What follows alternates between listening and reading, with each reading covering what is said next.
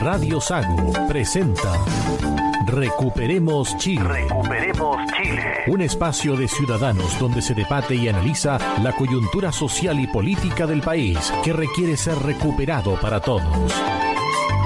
Desde ahora, escuche Recuperemos Chile.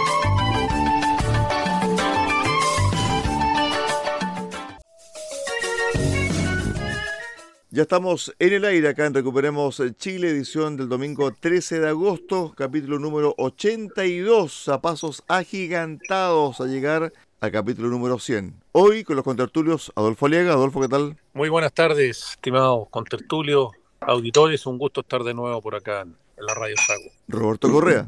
Hola, señores auditores de Radio Sago, de nuestro programa Recuperemos Chile. Marcelo Alonso.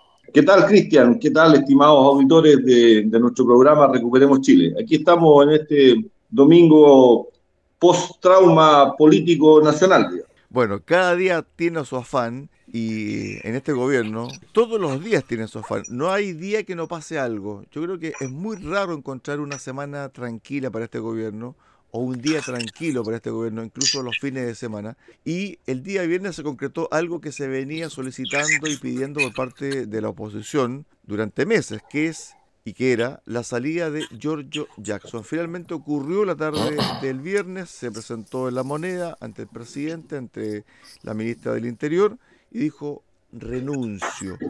Y luego de aquello se dio a conocer una carta, que también la vamos a desmenuzar, la vamos a comentar, pero renunció. Le quitó la presión al gobierno, en parte. Veamos primero el tema de Giorgio Jackson, Roberto Correa. En el conteo que tenían de los votos para destituir a Jackson, estaba desfavorable para él, estaban los votos, estaban los votos de la derecha en el Senado, más Jimena Rincón y Walker, y porque hay un, hay un hecho que es indesmentible hay una decisión administrativa que toma la Secretaría General de la Presidencia cuando Jackson era ministro, que se instruye a los servicios que marquen con una X en el casillero de un software que los obligaba a indicar los montos de las transferencias que hacían los ministerios. Los ministerios. Esto se había implementado el año 2018 bajo el gobierno de Piñera y ahora se establece no informar en este casillero los montos de los dineros públicos. O sea, gasten pero no informen y eso ya no tendría, digamos, eh, características de notable abandono de deberes y no hay nada que hacer ahí. Entonces, cuando Jackson decide renunciar es porque ve que la cosa se le ponía adversa. Este señor Giorgio Jackson, nuestro líder político, que da de una altura moral muy superior, lo hace por una, yo creo, y esta es una interpretación personal, si a él le hacen la acusación constitucional y sale del gobierno por la, a través de la acusación, queda cinco años inhabilitado para ejercer cualquier cargo político. Entonces, al renunciar y el Partido Republicano al, no seguir adelante con la acusación constitucional, él mañana puede perfectamente volver a un cargo político, embajador o lo que sea. Esta gente son como monoporfiados, que no se rinden nunca, sus ansias de poder o de control son permanentes. Obviamente deben ellos sopesaron cómo iba la, la, acusación constitucional y vieron que tenía, tenía soporte de la argumentación y además estaban los votos. Y el gobierno no quiso exponerse y George Jackson tampoco y renunció para efectivamente seguir vigente. Pero con su carta que leyó, que lo hace, mira, para casi al borde de las lágrimas, de que lo hizo por el bien del país, que etcétera, etcétera. Bueno, la verdad esta gente nunca reconoce sus errores ni se da cuenta de lo que está haciendo. Son egocéntricos totales con su superioridad moral. Respecto a la carta, hay varios puntos a destacar porque fíjense que él no cometió y no ha cometido delito alguno. ¿Qué es lo que dice la carta? Dice lo siguiente, para acometer ese propósito, es decir, la presión de la oposición en vez de estar preocupados de las urgencias, desde sectores de la oposición han incurrido en mentiras, injurias y calumnias sin presentar, por cierto, absolutamente ninguna prueba que me vincule a algún delito. Es lo que dice la carta. Por lo tanto, él asegura y le aseguró al presidente en esta carta de que no hay ninguna prueba que lo ligue a algún delito. Bueno, me imagino yo que en algún momento, si es que hay una querella en su contra, tendrá que probarlo. Pero aquí él de por sí ya Roberto dice, yo no he cometido delito alguno, no hay ninguna prueba que me vincule. Quizás no es un delito dar una instrucción de que no informen los montos que transfieren, pero es un, notable abandono de deberes. Si tenía el deber de fiscalizar a sus funcionarios que ingresen los montos de las transferencias y él da una instrucción de que en el casillero del software que prendía las alarmas cuando las transferencias excedían ciertos montos, y él dice, mire, ahí pongo una X. Bueno, eso es algo irregular. Además, existe un consejo de auditoría formado por el subsecretario de la Secretaría General de la Presidencia, formado por el subsecretario de la Desarrollo Social y Javiera Martínez, la Dirección de Presupuesto. Esos son tres integrantes de un consejo de auditoría que no ha sesionado nunca durante el gobierno de, de Boris. O sea, llama la atención fiscalizar, digamos. O como no se hizo el curso express de probidad que se hace todos los años o se hace cada vez que asume un nuevo gobierno, quizás le faltó ese curso. Sigo con la carta. Hay otra parte importante que vamos a tener que esperar nosotros el desarrollo de los acontecimientos y ver si realmente lo hace o no. Entiendo que este camino, que este paso es más de un largo camino que hemos recorrido y de uno más largo aún por recorrer en la construcción de un mejor Chile. Presidente, dice la carta, escribe Jackson, que no le equipa duda que tomaré todas las acciones necesarias para que las mentiras, injurias y calumnias vertidas en mi contra se revelen como tales. Es decir, va a presentar acciones legales y creo yo que aquí la acción legal o una de las acciones legales tiene nombre y apellido, Fidel Espinosa. Pero hay, un tema, Cristian, y, me hace no creer lo que dice el señor Jackson. Hay una periodista de apellido Marinovich, una filósofa creo que, de la octava región. Esta mujer dejó al descubierto el tema, ¿se acuerdan de las compras de las cunas para la cuna me entiendo? Compró la mamá Jackson. Exactamente. La persona que hizo esta compra era la mamá de Giorgio Jackson. Las cunas salían aproximadamente 110 mil, 105 mil pesos más cara que cualquier cuna de la mejor calidad comprada en, en una tienda grande de retail como, como las hay acá. En esa oportunidad, el señor Jackson amenazó también con muchas querellas, injurias y que iba a tomar todas las medidas del caso. Llamó por teléfono, y esto lo dice la Tere Marinovich, llamó por teléfono amenazando a la radio y no pasó absolutamente nada. Reaccionó porque era la mamá de él la que estaba siendo cuestionada con el tema de la probidad y no hizo nada. Y yo creo que ahora tampoco va a hacer nada porque esta, esta firma, esta X que borraron para no, no tener que informar los montos que comentó Roberto hace un par de minutos, es una notable dejación de sus funciones. O sea, no, miren, no vamos a controlar, total la plata no es de nosotros. Así que yo no creo, Cristian, que este caballero, a pesar que lo diga por escrito, haga lo que dice que, va a hacer. Puedes tener razón, Marcelo, que esto es lo mismo que, que hace habitualmente el gobierno cuando hay problemas con algún funcionario. Dice, vamos a hacer un sumario, vamos a hacer un sumario administrativo. Y eso te lo tiran al tiro, como que vamos a investigar, vamos a tomar las medidas hasta las últimas consecuencias. Esa noticia queda y después pasa el tiempo y nunca se sabe qué pasó con el sumario, si se hizo, si se llevó, si fue efectivo, los resultados, las conclusiones, si se tomaron alguna medida. Entonces, claro, Jackson aquí está rasgando vestidura, haciéndose, haciéndose la víctima de que me voy a, voy a tomar acciones porque él dice que no ha cometido ningún delito. Seguramente lo tiene todo estudiado y efectivamente él, sus manos no están metidas y, y son cosas administrativas, como ha dicho el gobierno, que son faltas administrativas, que el reglamento no estaba claro, que vamos a tomar las medidas.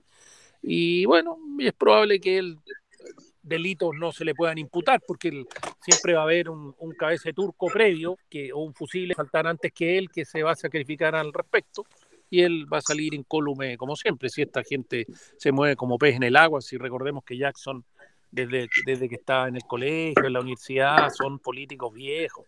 Hay un, un tuit de Giorgio Jackson que envejeció muy mal. Dice, ahora cada persona que renuncia al gobierno son mártires y ejemplos de servicio público y sacrificio. Sean honestos. Por una vez, por favor. Esto lo escribió Giorgio Jackson el 18 de diciembre del año 2012. Ahora bien, ya con la renuncia de Jackson, ¿cuál va a ser también el planteamiento de, de la oposición? Porque Republicanos bajó la acusación constitucional pese, Roberto, a que en redes sociales presionaban para que se mantuviera, Pero ahora, ¿cuál va a ser la postura de la oposición, por ejemplo, con respecto a temas como la reforma de pensiones, también eh, la reforma como el pacto fiscal? ¿Cuál va a ser la postura de la oposición? El, el Partido Republicano dijo claramente que si no salía el ministro Jackson, la acusación constitucional iba de todas maneras. Y le dio plazo hasta, hasta ayer sábado. El ministro Jackson salió el día viernes y el Partido Republicano al bajar o al no ir con la acusación constitucional solo está cumpliendo lo que dijo. Ojo. Sí, pero en el fondo de seguir adelante la acusación no tiene los votos en el Senado para destituir a Jackson o para castigarlo por cinco años todo esto son partes de negociaciones que necesitan votos de la oposición y de Chile Vamos, así que no, no, no tiene cómo llegar a buen término una acusación, sería seguir perdiendo el tiempo. Ahora la pregunta, Cristian, ¿qué haces tú de qué va a hacer la oposición? Bueno, la oposición, la UDI fue la que dijo que no se iba a sentar en la mesa de negociación hasta que no renunciara Jackson. Bueno, se fue, renunciar o se fuera, renunció Jackson. Entonces ahora a todos los políticos le queda hacer para para lo local fueran elegidos que es legislar para mejorar las condiciones de vivencia de todos los chilenos, todos los que vivimos en el territorio nacional. Si eso es lo que tienen que hacer. Si estas están enfrascados en estas discusiones políticas y al final el país no avanza, no se trabaja en lo que es importante en una agenda pro crecimiento. tenemos la crisis de las ISAPRES, tenemos los, tenemos los problemas de las pensiones, entonces tienen que sentarse a trabajar y sacar adelante proyectos que mejoren la calidad de vida de todos los chilenos.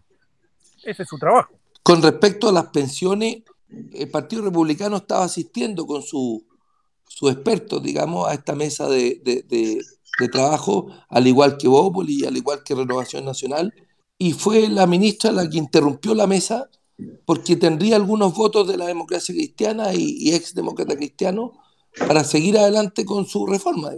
Entonces, cuando ellos necesitan públicamente enrostrar a la oposición que no estamos avanzando, pero cuando ellos tienen los votitos ya interrumpieron la pesa, digamos. Ahora, la, gran masa de los chilenos quiere que su 6% adicional de cotización vaya a su fondo de, jubilación propio, heredable para sus hijos. Ahora el tema también de Jackson tiene que ver también con la presencia de Revolución Democrática en el gobierno.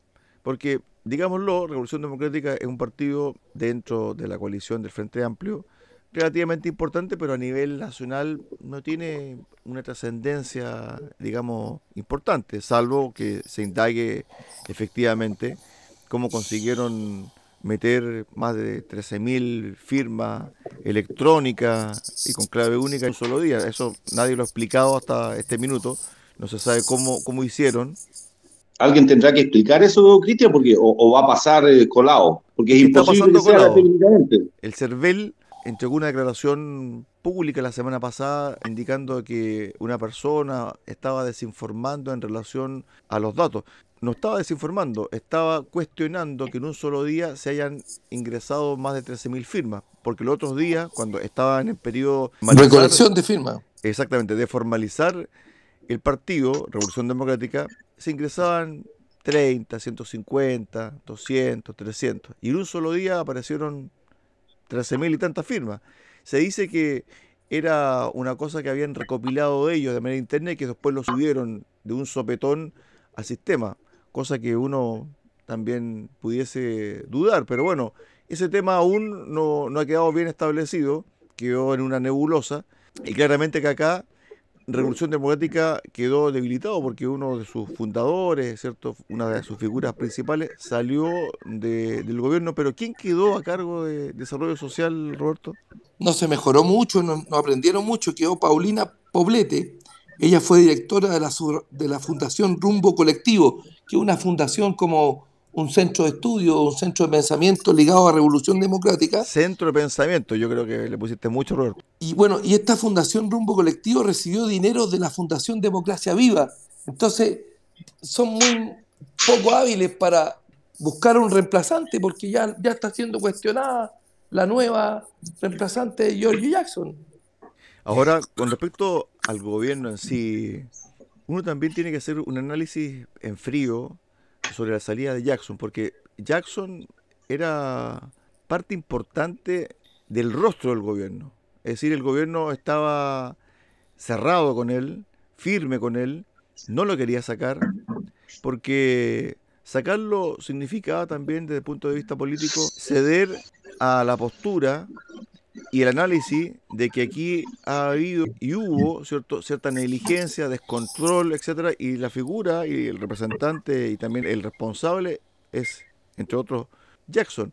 ¿Cómo queda el gobierno? Porque esta semana, por ejemplo, lo que hemos visto del gobierno es que trata de cambiar el foco de la situación política buscando varias cosas o varios caminos. Por ejemplo, se armó una protesta habitacional en Santiago, liderada por un funcionario público que gana 5 millones de pesos en el municipio de, de La Pintana, y él fue el que organizó todo esto. Y además también es todo preparado, esto de que el presidente Boric agarrara un megáfono, hablar a la muchedumbre, ¿cierto? Hablar a, a los pobladores sobre el tema habitacional. Fue todo urdido, todo preparado. Es más, en Concepción también se armó una protesta de pobladores, de gente que está metida en asociaciones, o mejor dicho, en estas agrupaciones que buscan eh, vivienda. También se armó otro en Concepción. Entonces, el gobierno está tratando de cambiar el foco y está tratando de a poco también de volver a la calle. El gobierno está haciendo lo que tiene que hacer. Eh, el gobierno está en el suelo con este tema de las fundaciones que ya llevamos semana tras semana y el foco está concentrado en el ministro Jackson. Entonces, por más que trató de despejar el sistema, de, desviar la atención de Jackson, seguía todo el mundo contra Jackson. Ya era un tema de la opinión pública también en la calle, todo el mundo estaba contra el, el mayor responsable era él. Entonces, con, yo creo que con, le dolió mucho al presidente Boris porque es su amigo de carrete, de universidad, de protestas, no sé de, qué cosa. Entonces tuvo que efectivamente sacar a su amigo, que ha sido su compinche, su compadre, no sé de cuántas correrías y, del, y cosas políticas. Entonces, efectivamente, no lo podía sacar en, trató de resistirse lo más posible, pero ya la cosa se volvió insostenible y tuvo que sacarlo. Y es algo que efectivamente es una derrota del gobierno. El gobierno está obviamente tratando de que esto no parezca una derrota con el discurso que dio el ministro Jackson, donde se donde más o menos faltó que le pusieran la cruz atrás y lo, y lo subieran al, al Calvario. Pero tiene que, tiene que distraer la atención en otras cosas importantes y eso es lo que, y eso es lo que está haciendo con el tema de la, de la vivienda. El presidente Boric lo que, lo que él cree hacer con esto de, bajar al pueblo y mezclarse con la gente y agarrar un micrófono como, como un pastor evangélico, él cree que con eso eh, mejora su relación con la gente, puede ser con algunas personas de su círculo cercano, pero en la práctica lo que uno quiere de un presidente no es que, no es que se mezcle con, se mezcle, me refiero que sea igual que la gente, sino que el presidente tiene que estar sobre, tiene que tener una, autoridad, tiene que reflejar una autoridad, un poder, un dominio, porque él es el que dirige a todos los chilenos, él, él, él es el jefe de gobierno y el que dirige a todo el país. Entonces, más que verlo con un micrófono hablando, y, el ministro, perdón, y el presidente Boric eh, se pone como a criticar a lo, lo, que está haciendo el gobierno, o sea, es su gobierno, ¿a quién critica? No puede estar abajo con el resto, él tiene que estar con una altura de mira, y no meterse en el bosque, que después los árboles no dejan ver el bosque, y tomar decisiones al respecto, pero es, un distractor esto. Efectivamente tienen que, están cambiando la atención y quieren dar vuelta rápido la hoja con esto de las fundaciones. Renunció Jackson, tenemos nueva ministra y seguimos para adelante con nuestra agenda, si eso es lo que quieren hacer. Para cerrar el tema de las fundaciones, tienen que cortarle la cabeza a un par de gobernadores y un par de chicos expiatorios más para poder cerrar. ¿Qué opinas tú, Cristian? Lo vamos a ver en el, en el segundo bloque, eso, ¿ah? con un consejero que tenemos invitado. Vamos a ver el caso de, de Patricio Vallespín, pero para cerrar el, primer bloque, y, a propósito también de, de lo que dice Adolfo sobre la investidura, sobre hacer honor al cargo, claramente que el presidente no, no puede actuar como un activista más, eso es un hecho. Él tiene que resguardar la investidura del presidente, que está por sobre eh, este tipo de situaciones cotidianas, ¿cierto? populares, etcétera. Y es más, esta semana, otra cosa más hacia el presidente, Marcelo. ¿Se acuerdan cuando fue al norte e intentó manejar un bus? No es que intentara manejar un bus, él manejó un bus. Bueno. Y anduvo unos 200 metros y casi atropella a un periodista. Se presentó una denuncia en contra del presidente Boric por conducir bus eléctrico en Antofagasta. No tiene licencia para eso.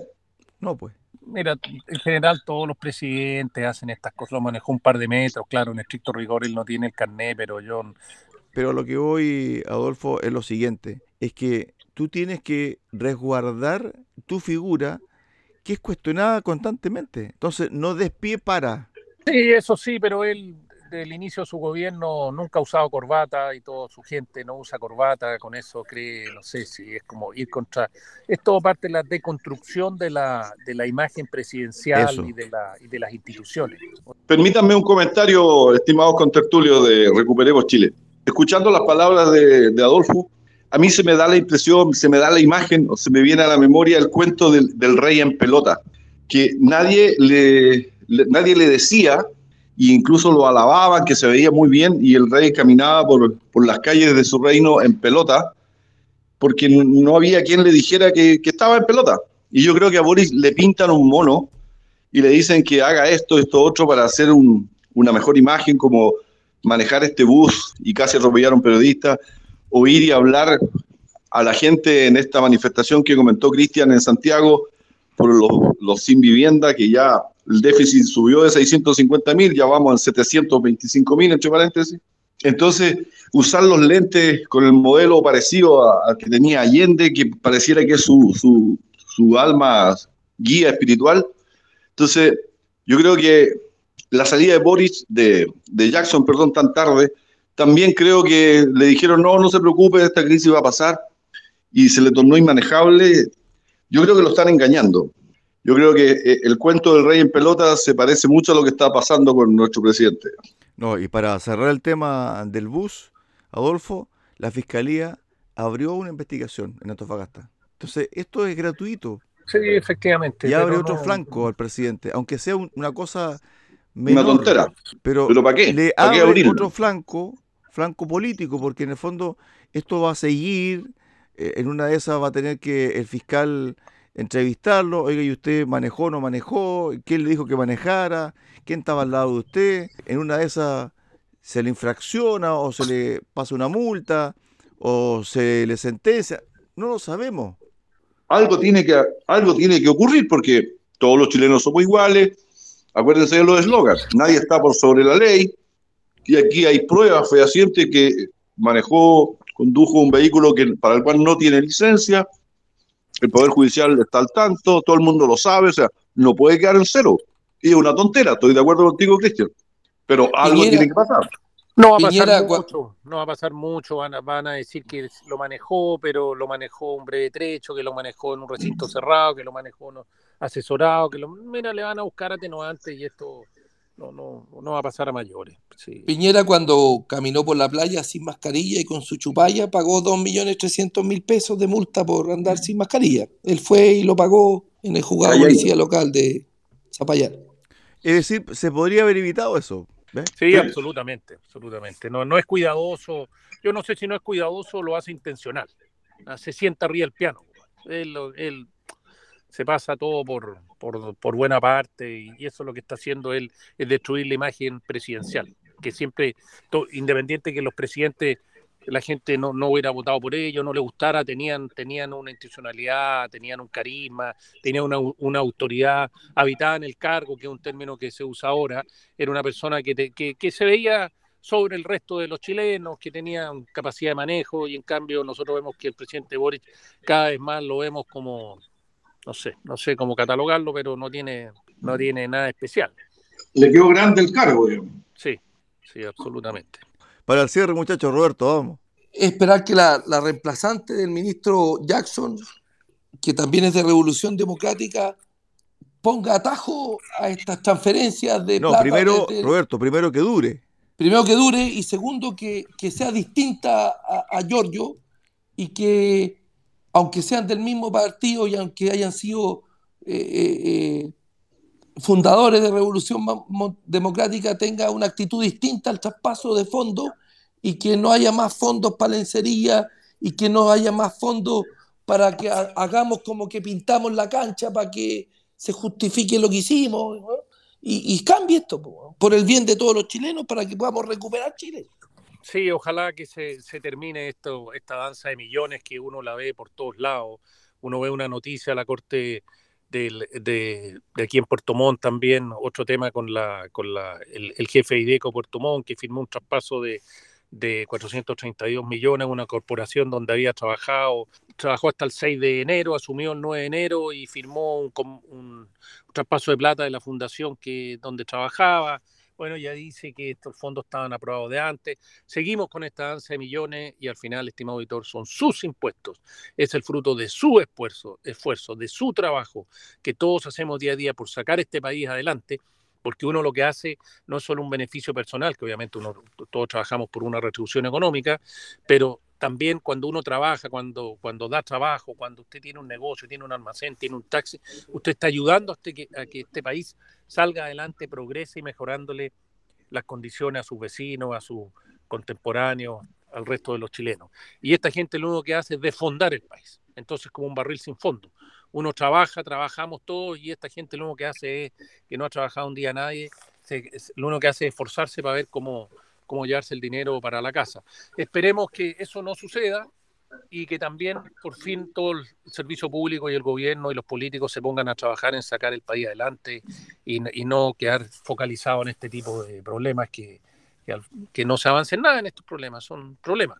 Marcelo, para el cierre del primer bloque. Ojalá Adolfo se dé lo que dice. La verdad que no, no cabe esperar mucho, es, ser iluso esperar que haya un cambio radical y que esta cosa se normalice y, y, se, se, evite la fuga de recursos. Y ahí es donde yo creo, insisto en la teoría del rey en pelota, a Boris le pintan, le pintan un, un cuento y él cree, cuesta creer que, que no sabe.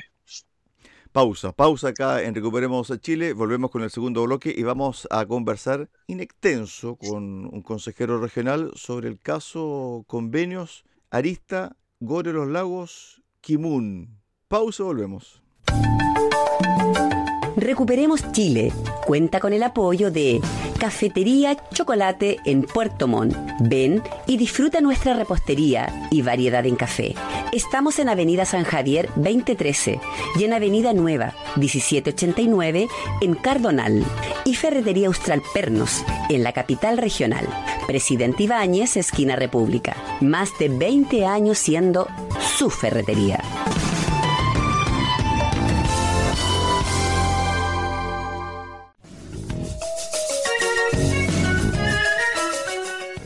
Estamos de regreso acá en Recuperemos eh, Chile, edición del día 13 de agosto, capítulo número 82, y ahora con un invitado, Alexis Casanova, consejero regional por Los Lagos. ¿Qué tal Alexis? Bienvenido acá a Recuperemos Chile. Hola, ¿qué tal? Buenas tardes. Eh, saludar a Adolfo, a Roberto. Y efectivamente fue una semana bastante movida eh, con esta noticia que salió hace unos días atrás, el día jueves, en que el Consejo de Defensa del Estado interviene eh, en este caso de Kimun eh, contra su representante legal, Jaime Huincao, y también contra Daniel Ancalao, eh, en donde se genera una figura bastante rara, porque se, la división de fomento encabezada por Gloria González presenta a Kimun para traspasar a esta fundación 1.200 millones de pesos para hacer saneamiento de títulos en la provincia de Osorno a pequeños campesinos. Pero si uno se va la, al origen de Kimun, dice que es una organización que propende eh, resaltar la cultura mapuche huiliche. En ninguna parte de su objetivo o misión aparece el saneamiento de títulos, pero se le traspasa a pronto pago, como son en las ferias cuando uno va a transar ganado, pronto pago, 1.200 millones para hacer esto. Y uno ve que el representante legal es el rector del Instituto Profesional Los Lagos acá en Luzón. Instituto Profesional Los Lagos, lo cual por lógica, un instituto forma estudiantes, el giro es educación. En ningún caso el giro es saneamiento de títulos. Y se traspasa en forma rápida, en forma expedita, pronto pago, y se comienzan a hacer transferencias a Kimun. Y con el correr del tiempo nos vamos dando cuenta que Kimun no puede cumplir con esta obligación porque para eso está bienes nacionales, está la Seremía de Bienes Nacionales, está el Ministerio de Bienes Nacionales, pero extrañamente el gobierno, a través de la División de Fomento, el gobierno regional, decide traspasar más de un millón de dólares a una organización para hacer la pega de un ministerio. Durante las últimas semanas, el Consejo Regional estaba pidiendo más antecedentes y que el gobernador sea más proactivo y además también que reconozca que hubo situaciones irregulares en el traspaso de los 1.200 millones de pesos desde el Gore de los Lagos a la fundación o a la corporación Kimun. Esta semana se conoció de que se removió de su cargo al jefe de la unidad jurídica, Alejandro Macías, a la encargada de la División de Fomento Productivo e Industria, además de ser la secretaria de la Fundación Chinquihue, Gloria González, y Mauricio Saavedra, jefe de la División de Presupuesto e Inversión Regional. Estas personas perdieron la confianza de Vallespín porque lo que dice el gobernador es que él quiere dar un nuevo salto, una forma distinta de comunicarse con la gente, etcétera, etcétera. Pero estas personas están involucradas o tuvieron relación al momento de firmar el convenio, al momento, por ejemplo, de liberar los 1.200 millones de pesos? Yo creo que el señor gobernador tomó esta decisión porque primero la jefa de división, Gloria González, eh, ligada al PPD, eh, presenta una cartera de fundaciones eh, al Consejo Regional de una manera, ¿no es cierto?, que finalmente el tiempo da la razón que estas fundaciones no tenían ni la expertise ni la experiencia para poder desarrollar estas funciones y se destapa finalmente que todas estas transferencias y el propio gobierno regional y que decide cortar este convenio con Kimun fueron para pagar deudas. En parte, los 1.200 millones fueron para pagar deudas de que tenía o que arrastraba este instituto profesional y después se llega a la paradoja que los representantes de Kimun venden Kimun a Fundelin, que es otra fundación ligada a Daniel Ancalao, ex candidato presidencial, eh, que se presentó con firmas falsas, avalada por un notario que estaba muerto. Eh, Alexis. Entonces, él vende, Kimun vende a Fundelín y por lo tanto ya en ese minuto se hace cualquier acción de cobranza o de devolución de plata, se hace insostenible por cuanto se traspasan los bienes y la razón social a otra institución a la cual el gobierno regional no traspasó los fondos y los dueños que quedan de Kimun dicen que no van a responder porque no tienen cómo responder porque no hay plata. Entonces la plata desaparece. No existe la plata hoy día, hay 300 millones que no se saben dónde están, quién los tiene y hay un seguimiento que está haciendo la fiscalía de estos dineros. Pero esto no quiere decir que solamente esté ocurriendo en Kimun. Alexis. Hay otras fundaciones, como Canelo de Nos, acá en Osorno, que Contraloría observó hizo observaciones por 552 millones y aún así se transfirieron esta plata a Canelo de Nos para compra de tractores que hoy día muchos de esos tractores o algunos de esos tractores no están, físicamente no están. Entonces, ya estamos viendo que no es solamente Kimun, también es Canelo de Nos. Y también está el Centro para la Innovación Universitaria, que se, que se transfieren más de 2 millones de dólares más de 2 millones de dólares. Uno de los integrantes es el ex presidente de la juventud, Héctor Gárate, de la democracia cristiana. Entonces, nosotros no tenemos que perder el foco de que aquí habían más de treinta y tantas fundaciones que Contraloría objetó y aún así se le transfirieron los fondos, algunos más de 2 millones de dólares, cuando a algunos municipios se les negaba dinero para comprar un camión recolector de basura, cuando a algunos municipios se les negaba el dinero para comprar una camioneta porque vivían en el sector rural. Todo esto nace en el, en el convenio que se firma en la comuna de Frutillar, en nuestra región, con la DIPRES en Santiago, para generar esta asociación del Ministerio de Desarrollo Social del MIDESO, liderado por Giorgio Jackson, con los gobiernos regionales y estas fundaciones, porque esto obedece a un patrón, esto obedece a una asociación que no solamente se da en la región de los lagos, esto todo Chile, que es la captura de recursos fiscales para estas fundaciones que no tienen, algunas no tienen un año y medio de vida. Entonces, el tema es mucho más profundo que Kimun, mucho más profundo que Canelo de Nos, porque esto obedece a un plan, a una estrategia, a un mecanismo de sostener económicamente la política del Frente Amplio y Revolución Democrática durante los años que estén o, no, o estén fuera del gobierno. Ese es el punto. Roberto. Preguntarte, cuando, cuando se aprobaron estos fondos, me imagino en el Consejo Regional, ¿había votos a favor, votos en contra? Abstenciones también. ¿Cuántos votos se necesitaba para aprobar esto? La verdad, las cosas es que acá hay dos temas. Hay dos temas. Me lo preguntó el periodista de Canal 13 el día jueves. Yo me abstuve en, dos grandes eh, procesos de votación acá, pero la mayoría de mis colegas parte de un principio que se llama el principio de la buena fe. Quienes trabajamos en el mundo privado durante muchísimos años, sabemos que el principio de la buena fe, si no existiese ese principio, las empresas o los sistemas no podrían avanzar, porque significaría que yo tendría que estar dudando de cada oficio, de cada correo, será verdad, será mentira lo que dice acá, que llegaron tantas cajas, que llegaron tantos insumos, será verdad, llamo al decano, llamo al director de escuela. Entonces, uno no, no actúa así porque uno parte del principio de la buena fe. Y así funcionan las instituciones. Si estaba Calado metido en una fundación y ya Calado había presentado firmas falsas. Ese dato no se presentó. Yo creo que si ese dato, eh, la jefa de fomento de aquel entonces hubiese indicado que estaba Daniela Encalado parte del directorio de Kimun, yo tengo la absoluta certeza que muchos de mis colegas hubiesen votado de otra forma, pero se omitió información, se actuó en forma dolosa.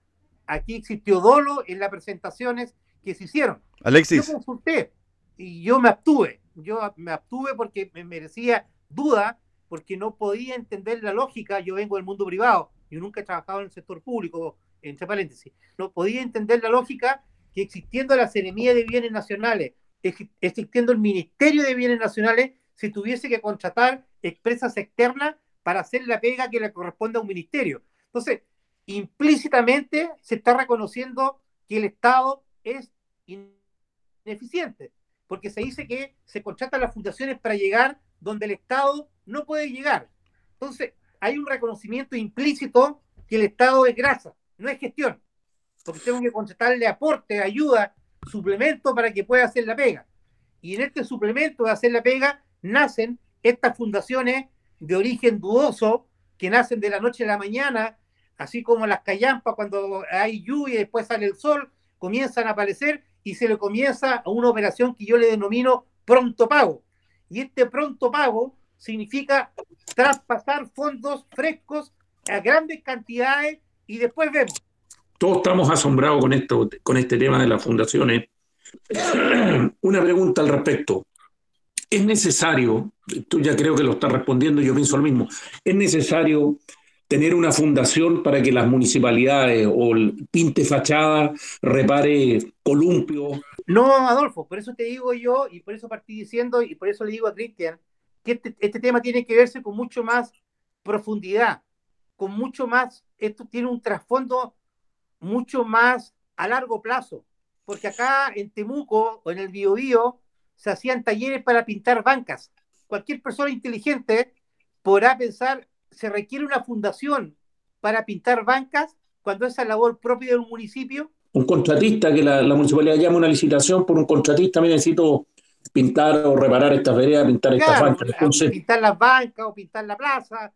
Entonces, obviamente, estas fundaciones se hicieron con, con un fin de recabar dinero para sus bolsillos y lo, y lo que dijo este señor español que dio la charla, que se están preparando para cuando no sean, cuando no sean gobiernos. Ese, es el fondo, Adolfo, esta estructura entre el Ministerio de Desarrollo Social, los gobiernos regionales, porque en aquel entonces firmó Patricio Vallespín, que era presidente de los gobernadores regionales, esta, esta solicitud que permitía traspasar fondos a pronto pago a estas fundaciones que en apariencia vienen a solucionar problemáticas que primero le corresponden a los municipios Y segundo, vendrían a solucionar hechos y situaciones que el Estado no puede cubrir.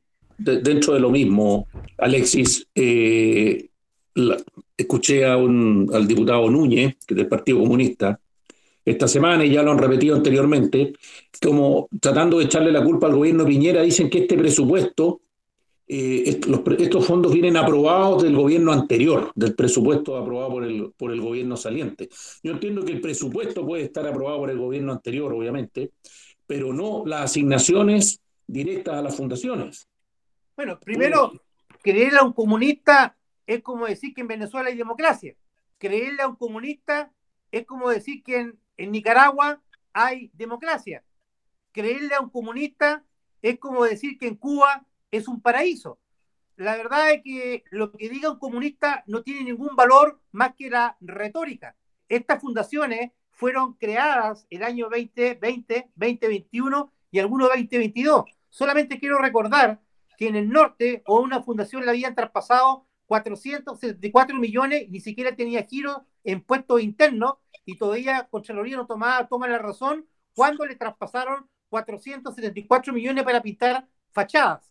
Entonces, claramente el objetivo no es la legalidad, no es la experiencia, no es la expertise. El objetivo es traspasar fondos. Fondos a lo largo de todo Chile que tenemos que buscar la razón, cuál es el fondo de recaudar este saqueo eh, institucionalizado desde Arica hasta Puerto Aysén. Entonces, nosotros estamos viendo acá una situación que es tremendamente delicada y quizás una de las más graves, pero tenemos que tener cuidado en la región de los lagos de que hay otras fundaciones, como Canelo de Nos, como el Centro Universitario para la Innovación, donde transfieren dos millones de dólares, dos millones de dólares. Entonces, hay que también que el Consejo de Defensa del Estado y nosotros como eh, consejeros de Renovación Nacional vamos a pedir al Consejo de Estado que investigue también estas fundaciones porque aquí se está jugando con la esperanza de la gente más pobre de Chile. En la semana entrevisté al abogado creyente Sergio Coronado, que representa al senador Fidel Espinosa en esta causa en particular.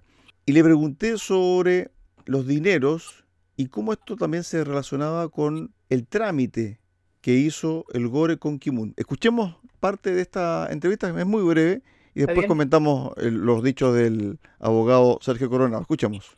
Cuando uno hace el siguiente ejercicio, bueno, digo encalado, se le pasaron varios cheques en una jornada, 30 millones de pesos. Esos 30 millones de pesos fueron a su bolsillo o a un maletín y después comienza a repartir a quienes hubiesen participado, ¿no? Eso también cae dentro de esta lógica de cómo se maquinó todo esto. Yo, yo creo, y no hay que ser muy experto en esto, es que evidentemente, evidentemente las facilidades que salieron del gobierno regional no fueron gratis. Y con eso respondo su pregunta. Salvo que estemos hablando de vínculos familiares, eh, de amistad, que nos han señalado por parte del señor Ancalao o la corporación que con el gobierno regional. Descartado eso, lo que nos queda que en definitiva existieron facilidades y favores por parte del gobierno regional y esos favores y facilidades en algún momento hay que pagarlos. Alexis, lo siguiente, ¿tú crees que hay personas que están trabajando, trabajaron en la gobernación regional, que ayudaron, que facilitaron el traspaso de 1.200 millones de pesos a sabiendas de que esta institución no cumplía con las formalidades?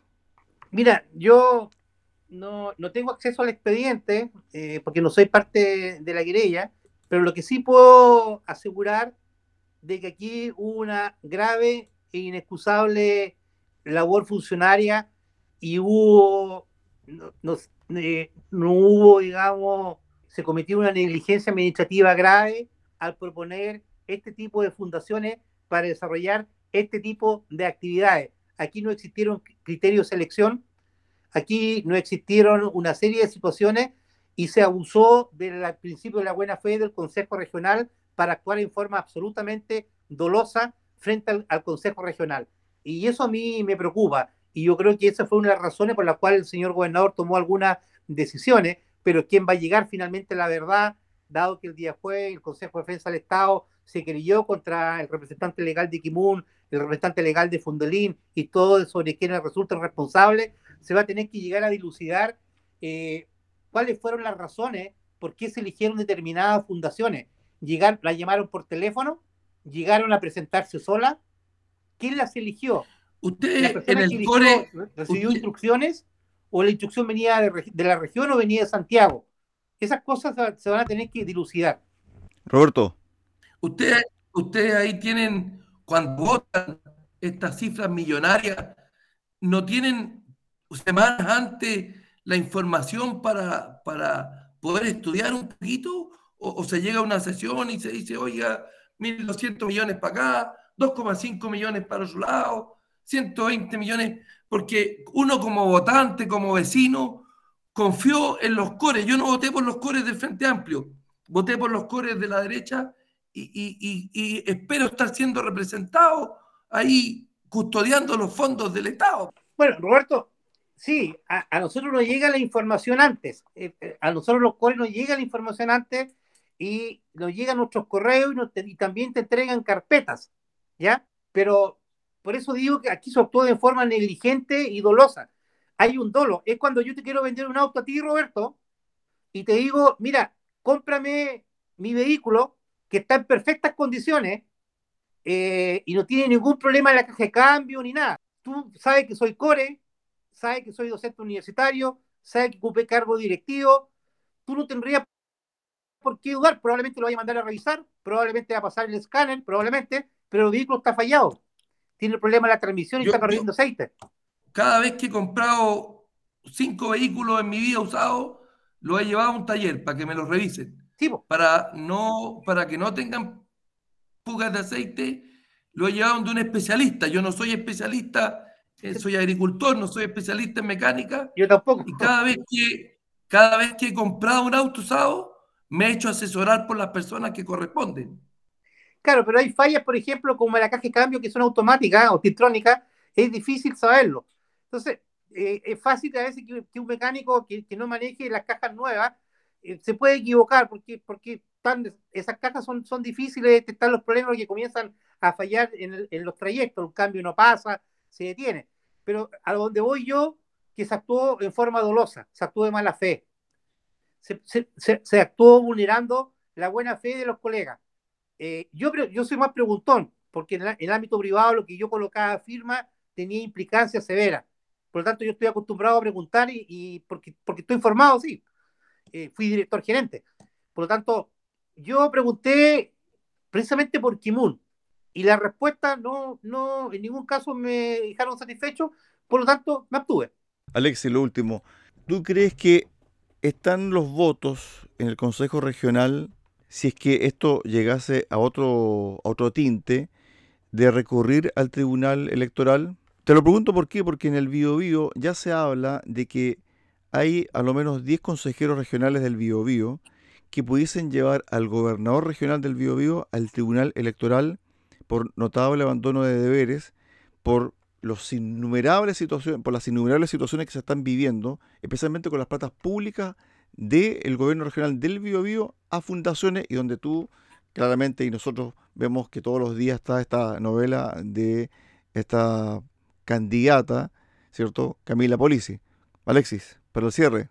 Yo creo que acá tiene que llegar un minuto, porque todos tenemos un minuto de, reflexión sobre, nuestro, sobre nuestros actos públicos en que el señor gobernador va a tener que analizar la situación en el contexto general que está pasando, porque en el Biobío efectivamente la situación está pasando por el tribunal, eh, está juntando los votos, 10 votos creo que están en, en, la región del Biobío, pero aquí claramente yo no he escuchado al señor gobernador hacer un media culpa. Yo no he escuchado al señor gobernador decir cometimos errores.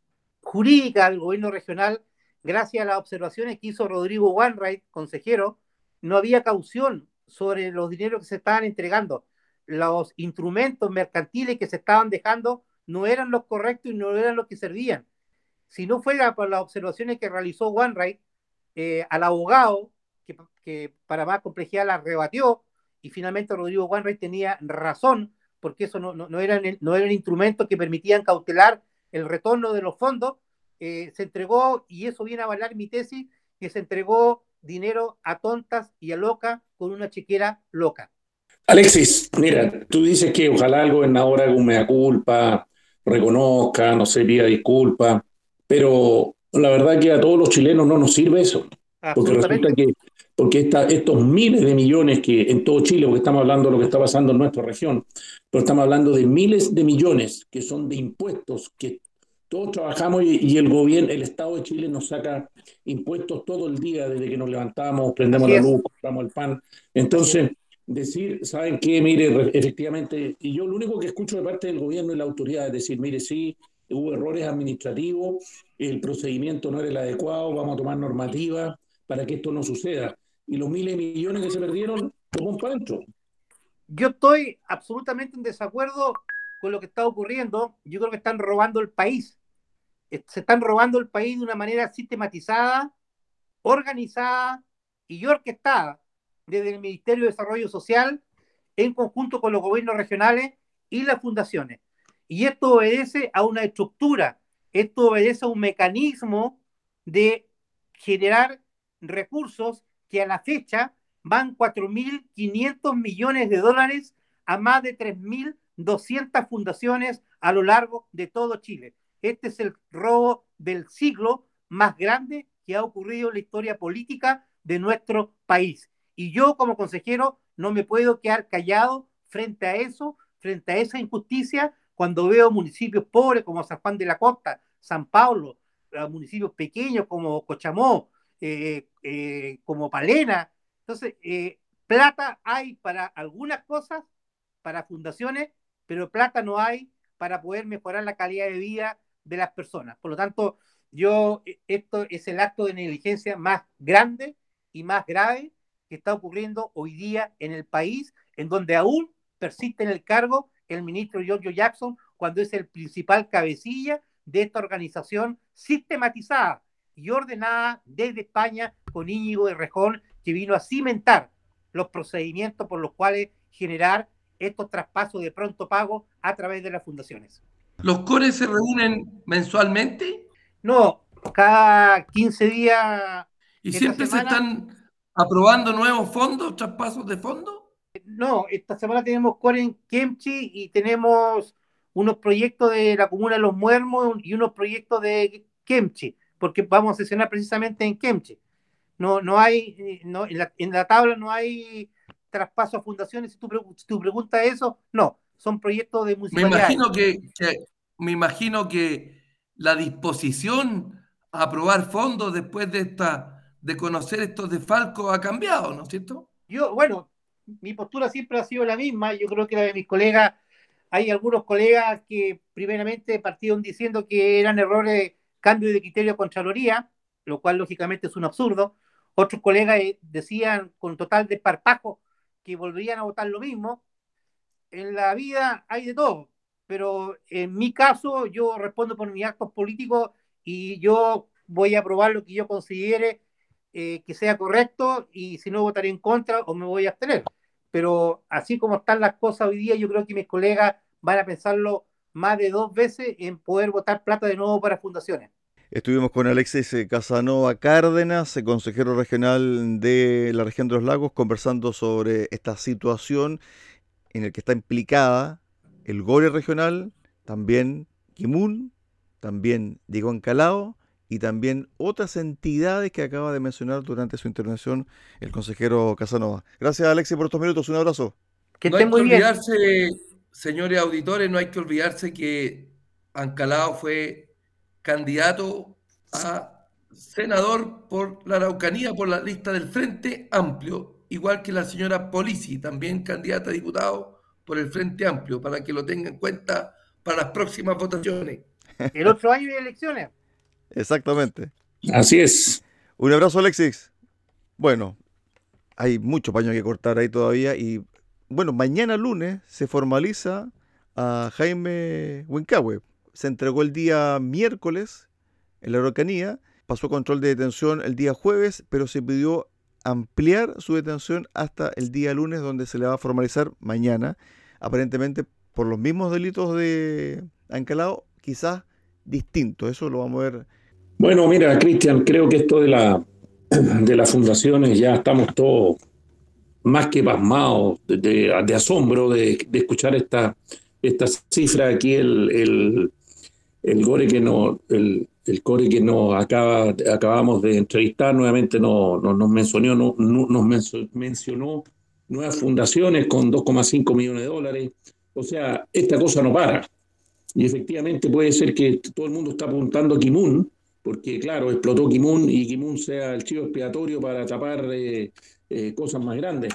Esperemos que esto, que esto se detenga y que hayan culpables y que efectivamente se recupere algo del dinero, porque yo siempre hago la pregunta, ¿qué pasa con el dinero? Se lo llevaron para su casa y nuevamente paga Moya y Moya somos todos nosotros y hay muchas necesidades en el país, gente que está pasándolo mal y esta plata era para mejorarle su calidad de vida y saludos Lucho.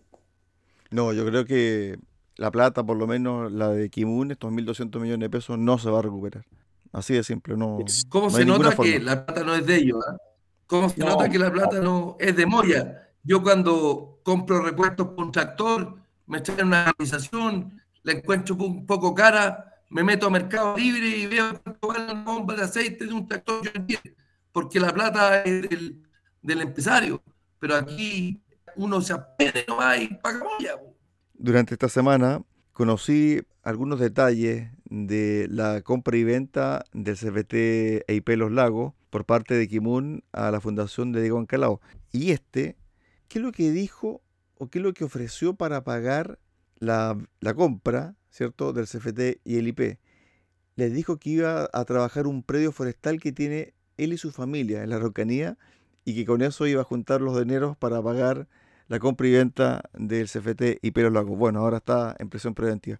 Muchachos, nos vamos. Nos eh, llegó el final del programa del día de hoy. Estuvimos con invitados. Repasamos también la renuncia de Giorgio Jackson. Estuvimos también conversando sobre la delicada situación del gobernador Patricio Espín. Se dice que están juntando los votos para presentar eh, la solicitud de remoción. Bueno, una semana bastante movida no solamente a nivel país, sino que también a nivel de región de los lagos. Adolfo, Roberto, hasta la próxima semana, muchachos, para el cierre.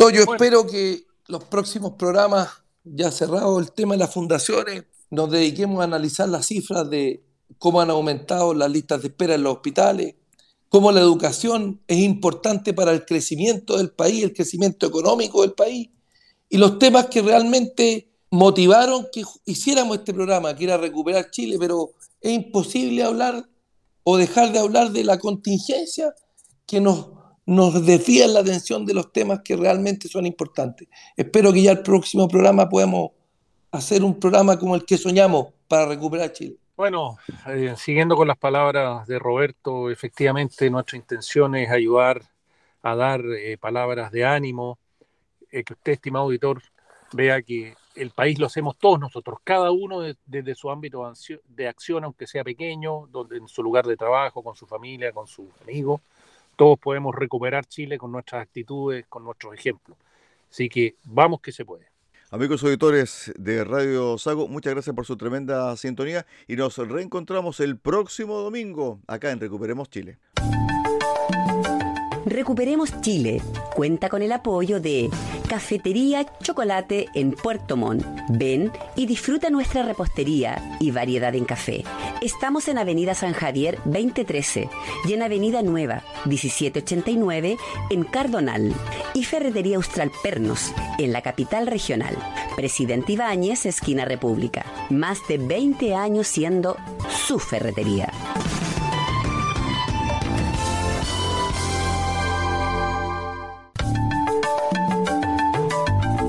Radio Sago presentó Recuperemos Chile. Recuperemos Chile. Una hora de debate y análisis sobre el presente y futuro del país que los ciudadanos quieren recuperar.